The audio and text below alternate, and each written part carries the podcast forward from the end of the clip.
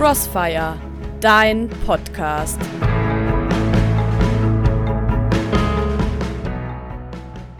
Ich habe keine Lust mehr. Ich habe keine Lust mehr auf dieses C-Wort. Ich bin die ständigen Diskussionen um den richtigen Umgang leid, das Absagen von Veranstaltungen, das Gefühl von Perspektivlosigkeit, die Bilder von intubierten Patienten auf Intensivstationen.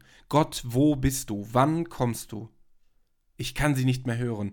Die politischen Debatten, die Appelle von Medizinern und Pflegepersonal, die beängstigende Berichterstattung, das Toben und Donnern in der Gesellschaft. Gott, wo bist du? Wann kommst du?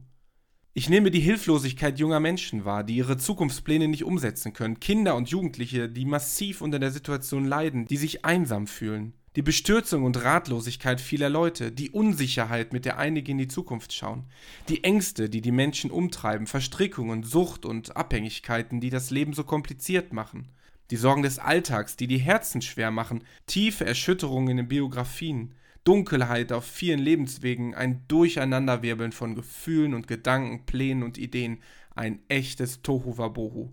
Gott, wo bist du? Wann kommst du? Doch jetzt, mitten in die Dunkelheit, der Advent. Was war das nochmal? Advent, Ankunft, ein Versprechen. Etwas wird kommen, jemand wird kommen. Und in mir macht sich eine kleine Hoffnung breit. Hoffnung, etwas, auf das ich hinleben kann. Und ja, ich glaube, dass ich genau diese Hoffnung jetzt brauche. Hoffnung, die mich zum Neuanfang ermutigt. Eine neue Chance, der ich Platz in meinem Alltag schaffen möchte. Hoffnung, darunter verstehe ich wache Achtsamkeit für die kleinen und großen Lichtblicke in meinem Leben.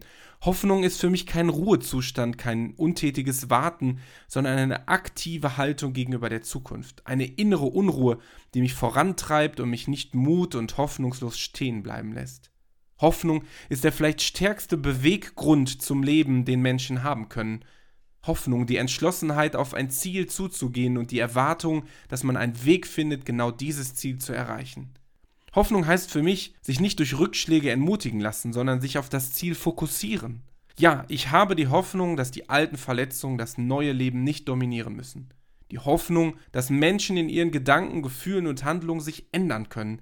Die echte Hoffnung auf Lösung meiner Probleme, ja auf Erlösung der Dinge, die mir durch eigene oder fremde Schuld auf dem Herzen lasten.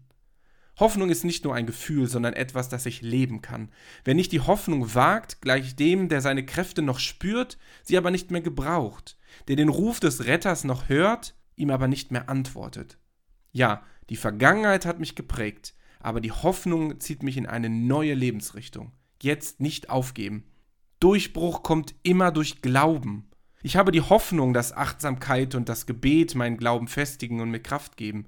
Manchmal gilt es, fest an etwas zu glauben, auch wenn der Augenschein dagegen spricht. Wer fest glaubt, von dem flieht die Angst. Und wer die Angst verliert, der gewinnt Zugang zu den Kräften der Tiefe. Ja, ich glaube daran, die Wüste wird blühen, meine Wüste. Das verheißene Land, er wird mich hineinführen. Advent, es gibt Hoffnung für mein Leben. Hoffnung, das hat Ewigkeitswert. Ich will nicht liegen oder sitzen bleiben, sondern aufstehen, mich aufrichten und losgehen.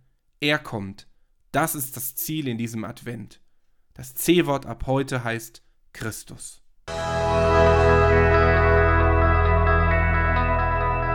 Tabor Pray Network